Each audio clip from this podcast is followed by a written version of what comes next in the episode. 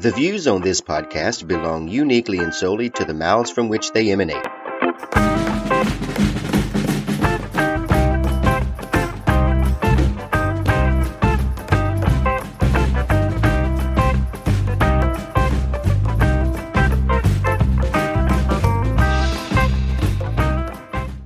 Hello, and welcome to this week's episode of the Weekly Linguist Podcast.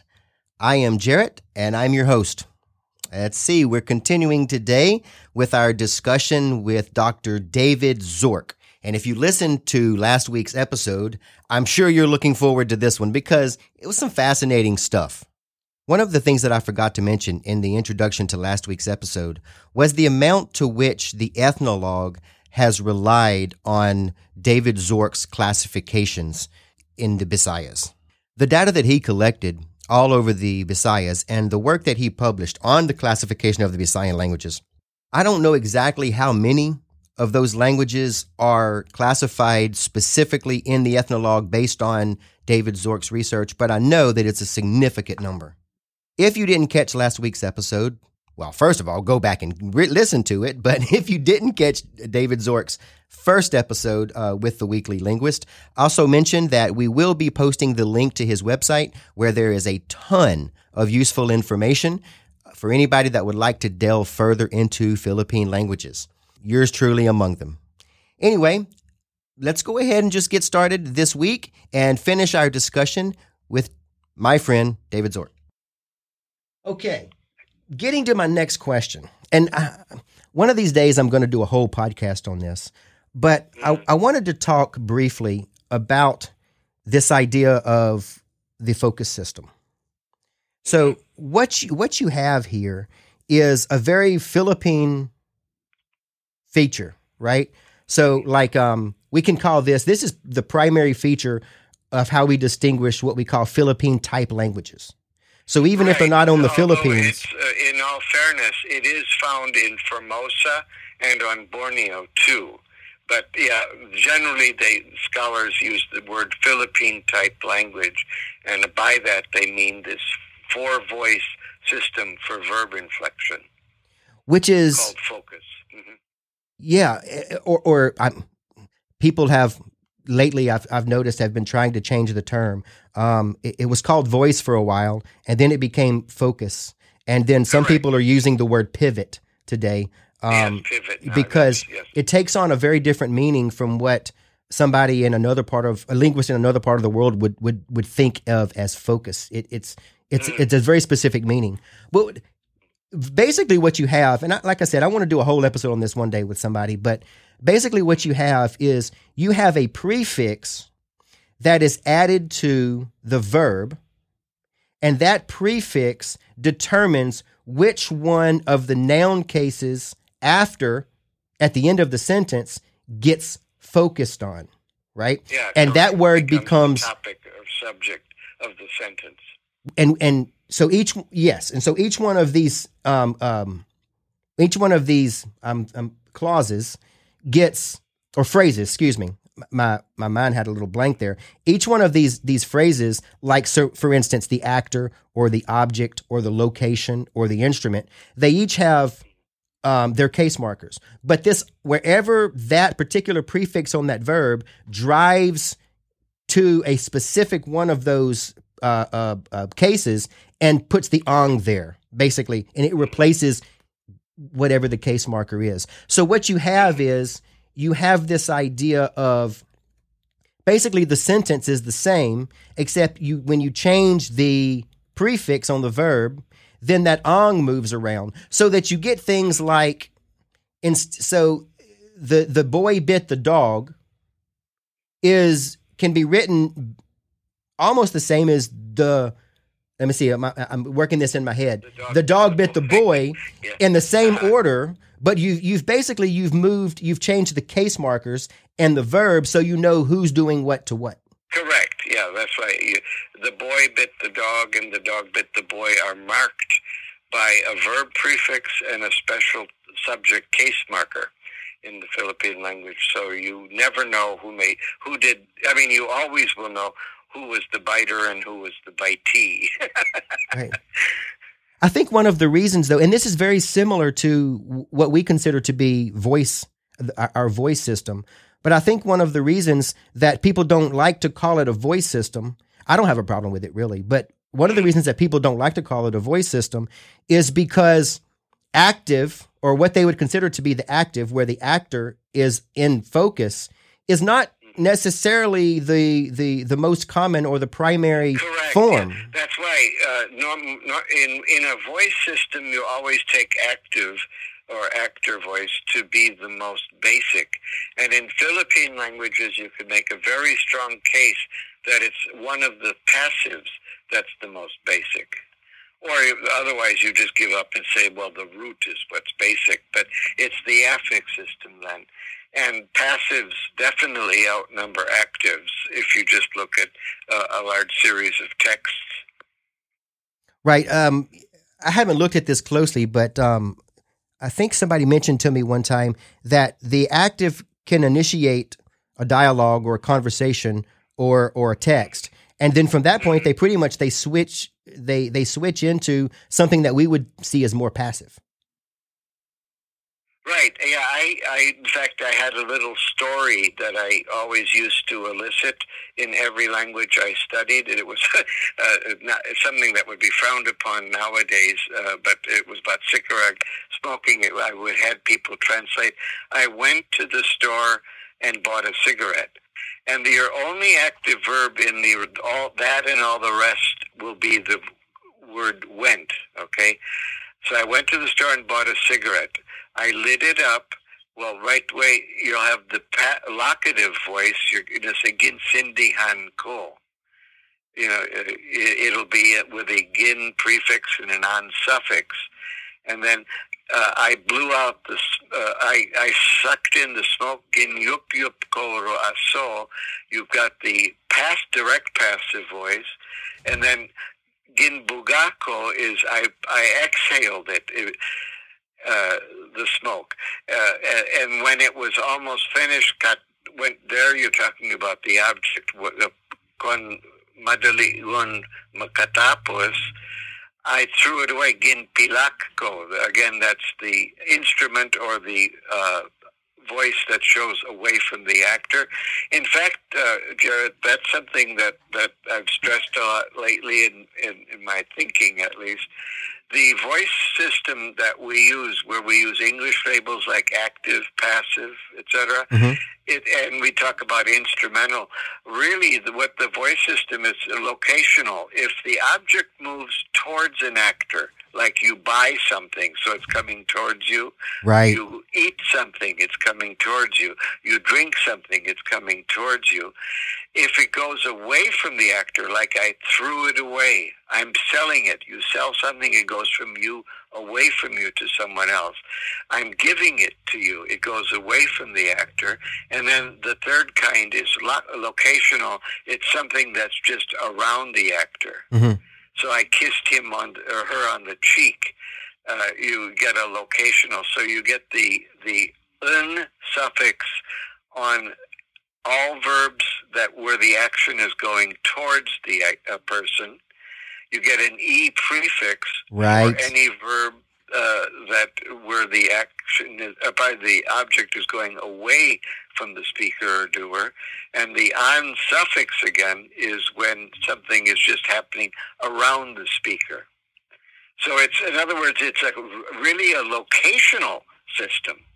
And that's possibly why pivot is becoming a current term for that, because it, it captures a sense of the location of things away from the actor, towards the actor, or around the actor. That's what's what the verb system in the Philippines seems to be have deep in its underbelly. Now we've called that ablative, right? Ablative and well, ablative is away from yes. Yeah, uh, and what was the for the instrumental or uh, that away from the actor? Mm-hmm. Yeah. Um, Okay, so as you were talking, I, I, I think I've sent this to you, but if not, I just wanted you to know.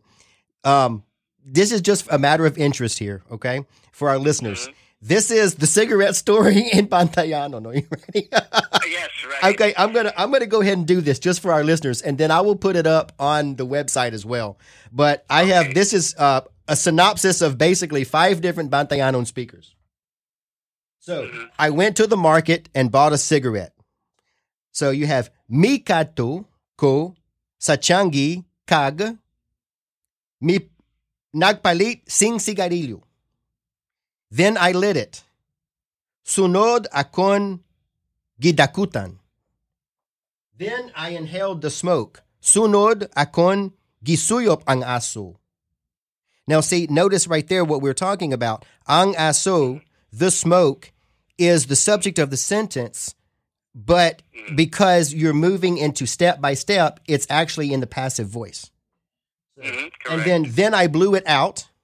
Um, sunod akon gibugwak pagawas. Right. When it was when it was almost finished, sang hapit na mahuman. I snuffed it out and on a tree and threw it away. Akon ginudnud sa kahoy kag gilabay. Mm-hmm. And um, so anyway, this is maybe that's the first time Bantayanon has ever been, not that my pronunciation is excellent, but that's the first time Bantayanon maybe has ever gone out to the world. Um, but a couple of things that I do want to mention here. Um, I was reading a couple of days ago, I think it was, yikes, I think it was Motus, Cecile Motus. It might have been Cecile mm. Motus, but that was back in the day when they were doing the Pali language text on these different Correct. languages. Pali, and yeah, Motus, series, uh-huh. it was like Motus, and that were around the same time. Wolfenden and these people were yes, um were were for putting uh, right for for Hiligaynon. And I think in her dictionary, and I, I wanted to ask you about this, and I'll take this opportunity. One of the mm-hmm. differences between, you know, Hiligaynon or Ilongo and Bantayanon, and the difference between those and Cebuano is this difference in the case marker for the genitive case. You have actually two, sing and mm-hmm. sung, whereas Cebuano you only have ug, which uh. Tagalog would be nung, right? So, but there's uh, two. Yeah, na in Tagalog or nung. Nung. Uh, the, they write it ng, but it's n a n g in right. pronunciation. And Cebuano is ug. Ug, right. Right. So the question is this: from you and from others, I've been under the impression, um, I think Curtis McFarland said this as well, but I've been under the impression that sing and sung, you di- the difference was one was definite and one was indefinite. And mm. but and that's what the literature says. But I have a question. Um, Motus, in at least for Hiligaynon, she calls these. She basically says they're in free variation, and the reason that I'm not quick I'm not quick to just throw that idea out is because one of the ladies on our committee in Bantayan who was working on these these uh, the dictionary and on the elementary school textbooks, she came up to me and she said, "Jarrett, what's the difference? How do we decide what the difference is between sing and sung?"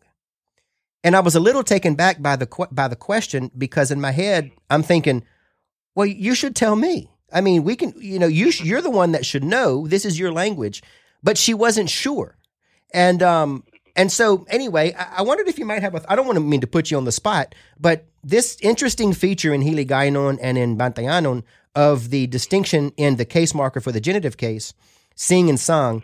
I mean, it's it seems that it, it should be the differences between definite and indefinite, right? Well, that's the the main line of difference that people talk about. I have too. But uh, the other thing is like sang is only used for past tense. Uh, uh, uh, uh you know, when it's used as a thing like sang nagkadto ako, it becomes the word for when almost, but it's the same sang. And for some reason, that, that always seems to fill in the past tense, uh, you know, so, so past event. But otherwise, yeah, I, I've only known it to mean definite for the sung and indefinite for the sing in languages that have a difference. Yeah, that's but, what I thought. Uh, uh, but I, the fact that it could fall into free variation, I would not dispute because uh, these things sometimes lose a function in a language. Well, that's actually that's actually my thought on it. Is having it show up in Bantayan, and the lady wasn't sure as to the what how she would use one or the other. It seems to me that it might be a distinction that's being lost. Correct. It could be on its way out. Okay, going further, further. One last mm-hmm. question for you, and um, again, I really appreciate you talking to us. Um, mm-hmm. I'm trying to think about the future, and um, I'm trying to think about when you know when the when the David Zorcs and the and the Bob Blusts and the Laurie Reids and the Jason Lobels and maybe the Jarrett Allens, who knows? But when when we're no longer in the Philippines doing the work, I've noticed that there's a lot of Filipinos who are uh, there's a an increase in the number of Filipinos who are interested in studying their language. Um, yes, uh, very much. So. I'm in touch with over uh, 18 Filipino, uh, either professors or students uh, at either UP or Ateneo and so on.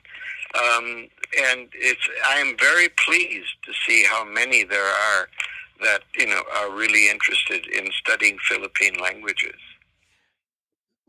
What do you think is the priority? I mean, what would you consider the priority? Would it today? Would it be just language documentation?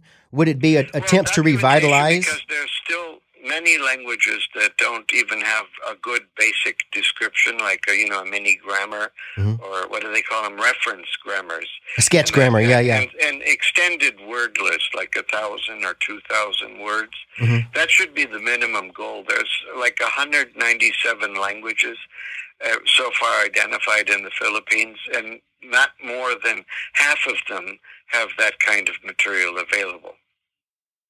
And these, so, these, these, I, have I've found a lot of Filipinos are, are are wanting to pick up that mantle. Yes, yes, that's why, and I'm really pleased that because it didn't look this good back when I was doing in the 70s and 80s when I was in the Philippines. It looked like there was nobody else interested, no Filipinos, and you know, so being as an American, uh, you sometimes feel a little guilty. Here you are, an American studying Philippine languages you know, and our Filipinos doing it too. And way back, it wasn't the case, but boy, it's becoming the case now, and I'm very pleased with that. Well, I think that's also really cool because another and another reason is like I'd mentioned to Anthony Grant, and I think you and I have talked about this before. Um, in the general field of linguistics around the world, I feel like, and you know, maybe it's just anecdotal evidence, but I feel like the Philippine languages don't get the attention they deserve. Like I mentioned to Anthony, I've been to the LSA, the, the, the annual meeting for the Linguistic Society of America. I've been there several times, and I've always looked like scoured through their program.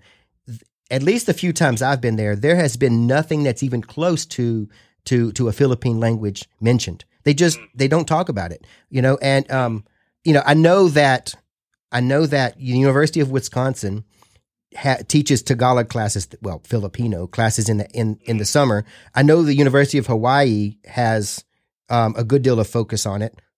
No pun, well, pun intended. and um, and then and then I know I think Cornell still does a good bit of, of Philippine work, but there's not a outside of that. It seems like there are other language families that at least tend to be more, you know, in fad or in fashion mm-hmm. these right, days. Yeah. Um, do you have any thoughts on that? Chinese, the, uh, the European languages. These are the mainstay of linguistic. Uh, uh, what do you call it? Educational institutes around the U.S. So, uh, yeah, Philippine languages don't fare well. Why do you think that is? Any idea? Well, they're just you know out there somewhere, and they're just not important. Uh, you know, they're not financially important. The country is becoming a little bit more.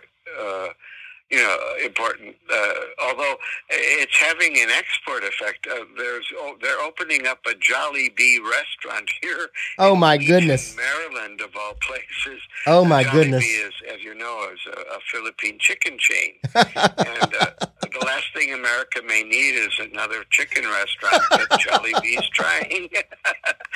so uh, it's an inverse uh, kind of thing that the Philippines is uh, trying to invade the U.S.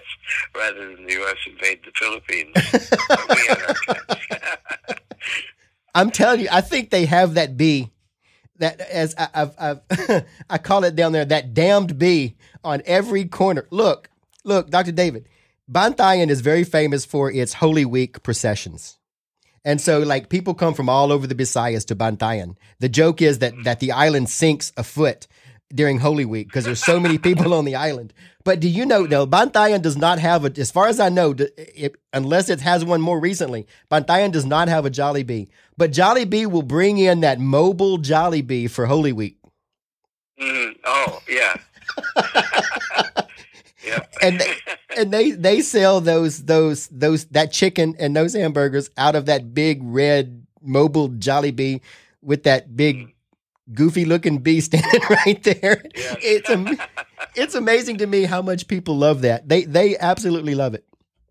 Mm-hmm. Um, it's really a popular chain in the Philippines. Yeah, yeah, and they also have a Kenny Rogers. You know, mm. I, have never. I, there's a, apparently Kenny, the actual Kenny Rogers has something to do with this chicken chain in the Philippines. But anyway, uh, I, we're digressing. Oh. Let me finish. Let me finish this this this podcast because it's probably going to go into two episodes, which will be fine. Mm-hmm. But uh, let's let's finish by asking you, um, share us share with us or with our listeners, what are you working on right now that you could talk to us about?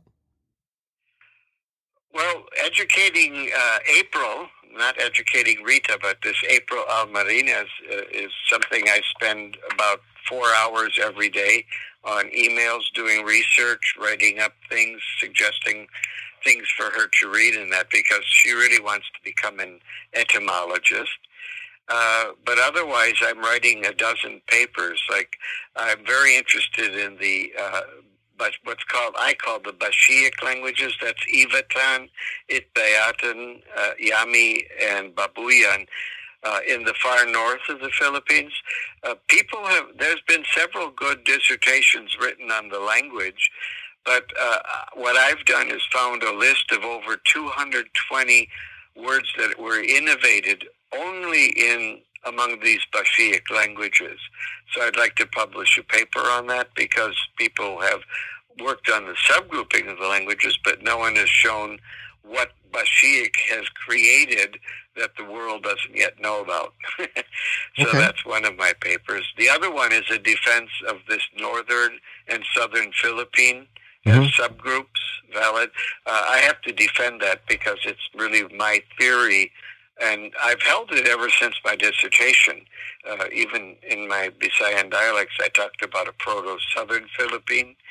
Uh, and a proto-northern Philippines. So uh, I've been aware of it all my linguistic life, but none of the major Austronesian scholars like Robert, uh, pardon me, uh, Rob, yeah, Robert Blust, John Wolff, accept this uh, theory. So I've got to, you know, it'd be an uphill climb to try and defend it. Well, and that reminds me, you know, uh, um, when you're doing these these reconstructions and studying these proto languages, um, for those that don't know, it, it can be controversial.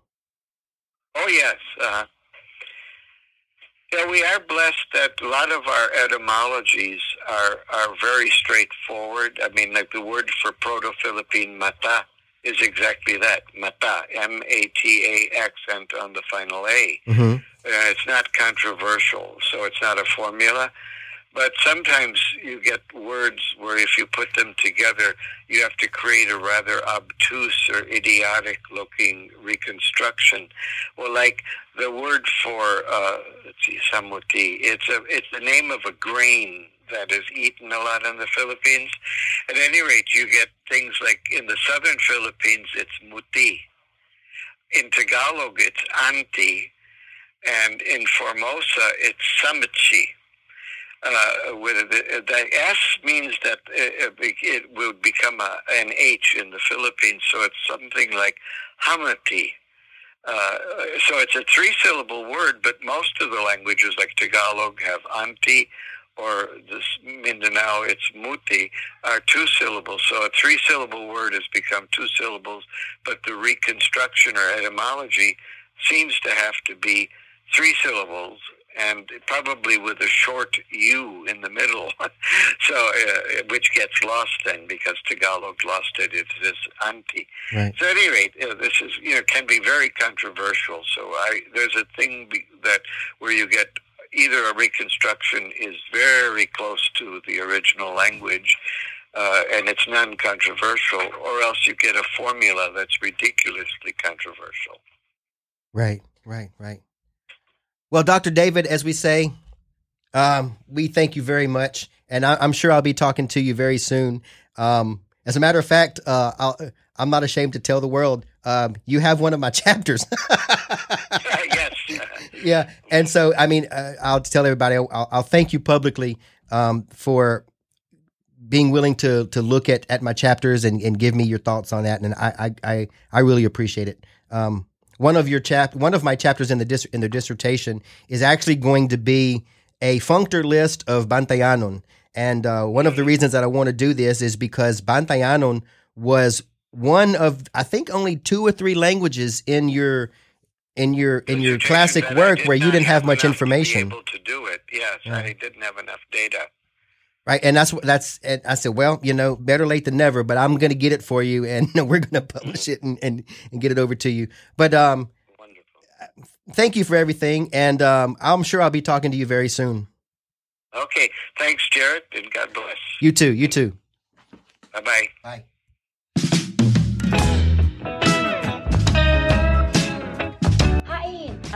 Okay.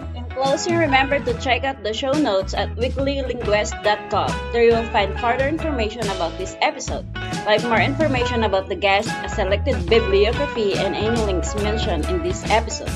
As the saying goes, if you enjoyed the podcast, tell a friend. If you didn't, tell us. You can tell a friend by rating us 5 stars on iTunes and by writing a glowing endorsement in the reviews. Don't forget to subscribe when you're done and follow us on Instagram or Twitter at Weekly Linguist. For any feedback, positive or cri- critical, write to us at podcast at weeklylinguist.com. Tell us what you think, what we can do better, or even suggest a topic, uh, a topic for an upcoming episode.